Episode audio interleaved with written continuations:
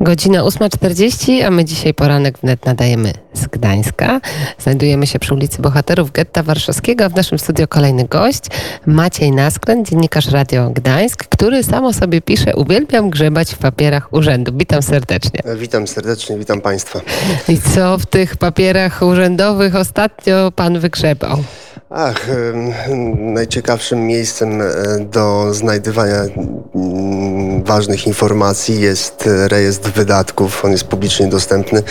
No to jest naprawdę piękna kopalnia tematów dla dziennikarzy. Niewielu tam e, za, zagląda do tego, ale naprawdę warto. Zachęcam też mieszkańców. Każdy może się trochę wcielić w, w rolę takiego dziennikarza. Każdy może się trochę wcielić w rolę Sherlocka Holmesa i tam posprawdzać, co ostatnio pana najbardziej zdziwiło, co ostatnio pana najbardziej zaciekawiło, jeżeli chodzi o te wydatki. No, pojawiają się tam przede wszystkim e, wydatki e, na media, media mainstreamowe. Pojawiają się tam też wydatki e, związane z cateringiem. E, Jest tego mnóstwo.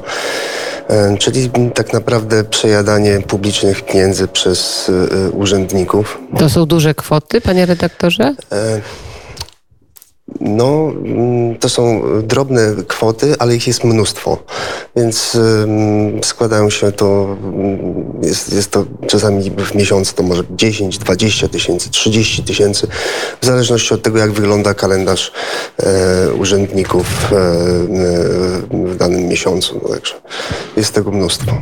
Jest tego mnóstwo, ale pan jako dziennikarz, jako osoba właśnie tutaj z tym Trójmiastem e, związana, e, jak pan patrzy z kolei na to, co się dzieje, o, jeżeli chodzi o deweloperów, jeżeli chodzi o nieruchomości. Dwa dni temu padał deszcz, było mokro, a mimo to budynek przy ulicy Plac Wałowy zapłonął. Miał zostać zrewitalizowany, a tutaj taka historia. To, to się często zdarza w Gdańsku. E, Tak, e, ja pamiętam e, jeszcze będąc młodym chłopakiem pierwsze pożary budynków w terenach historycznych, zabytkowych Gdańska. Były już na początku m, tego wieku. Ogromny pożar, pamiętam, zakładów mięsnych na Dolnym Mieście, na Długich Ogrodach.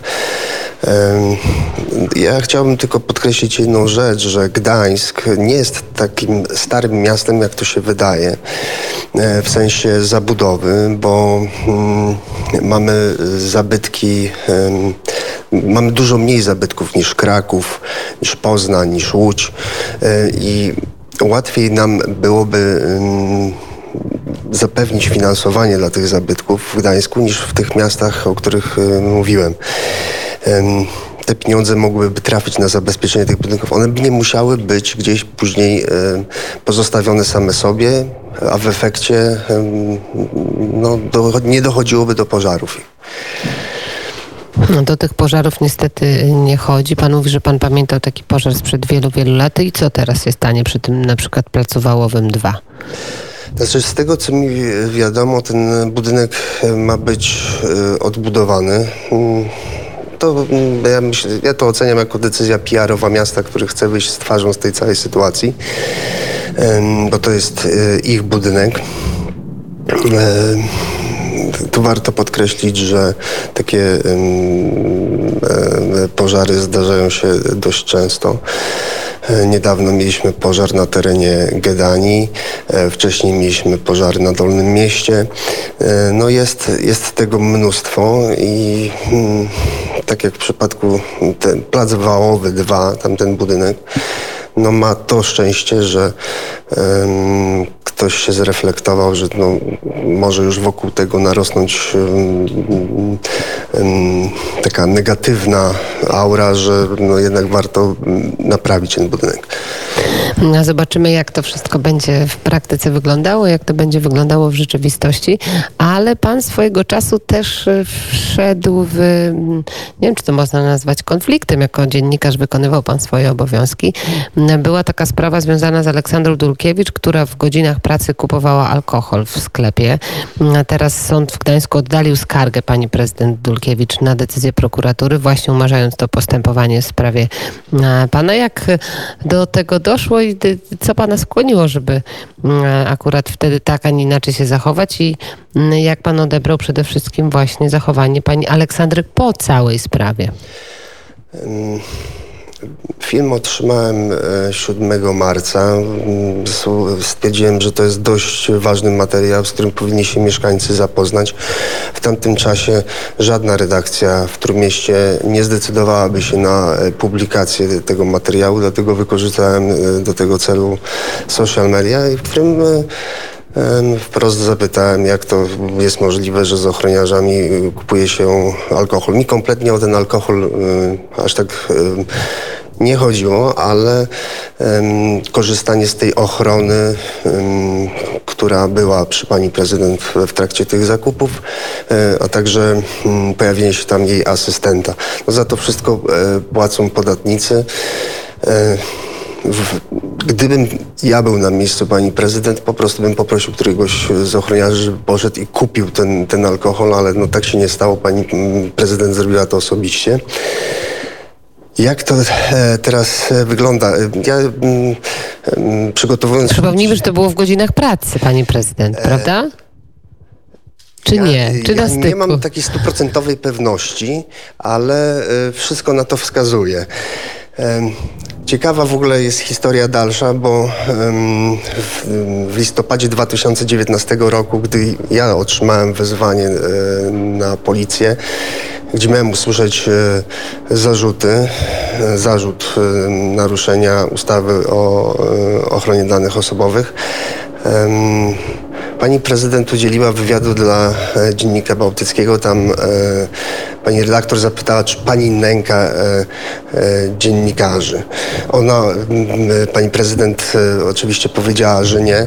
No ale czym jest w takim razie składanie Zawiadomienia do prokuratury, tak? nie, y, to, to wszystko odbyło się z urzędu, ale proszę zauważyć, że to pani prezydent y, złożyła zażalenie na postanowienie prokuratury. O umorzeniu. Tak, Mhm. no to jeżeli nie nęka, no to bądźmy konsekwentni. Ale co się stało, że jednak zdecydował się pan usunąć to nagranie?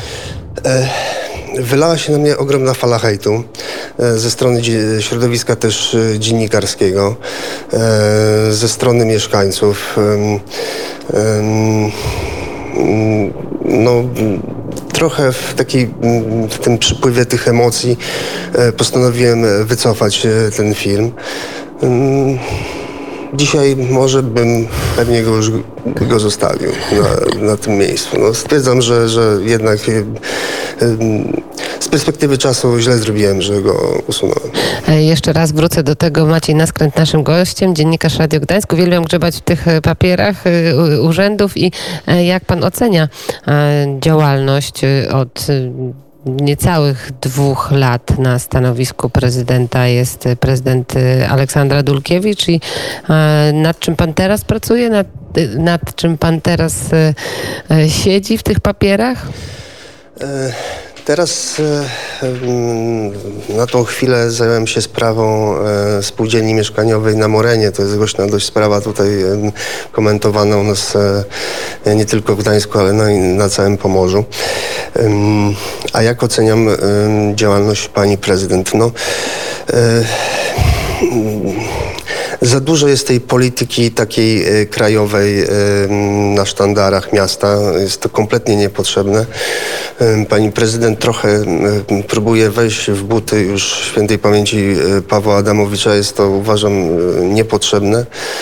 Ludzie oczekują takich działań naprawdę no tutaj między na ich ulicach, a nie, nie, nie gdzieś tam w Warszawie. Idziemy w złym kierunku. Tak uważam. e, No, jest to. e, Jakby to można powiedzieć. e, hmm, Miasto się trochę pogubiło. Magistrat się trochę pogubił.